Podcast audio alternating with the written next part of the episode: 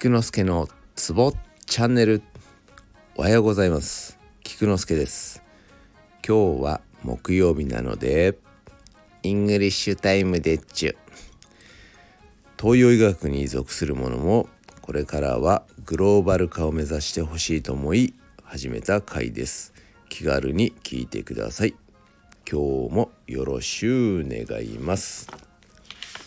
今日は病状や病名を英語で言ってみよう。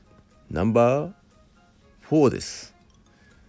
では始めます。アルツハイマー病。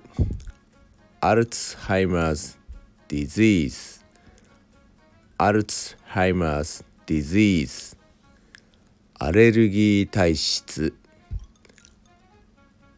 allergic constitution allergic constitution または allergic tendency。allergic tendency。アトピー性皮膚炎。 atopic dermatitis。atopic dermatitis。発音は保証できませんのでご自分で調べてみてください。以上です。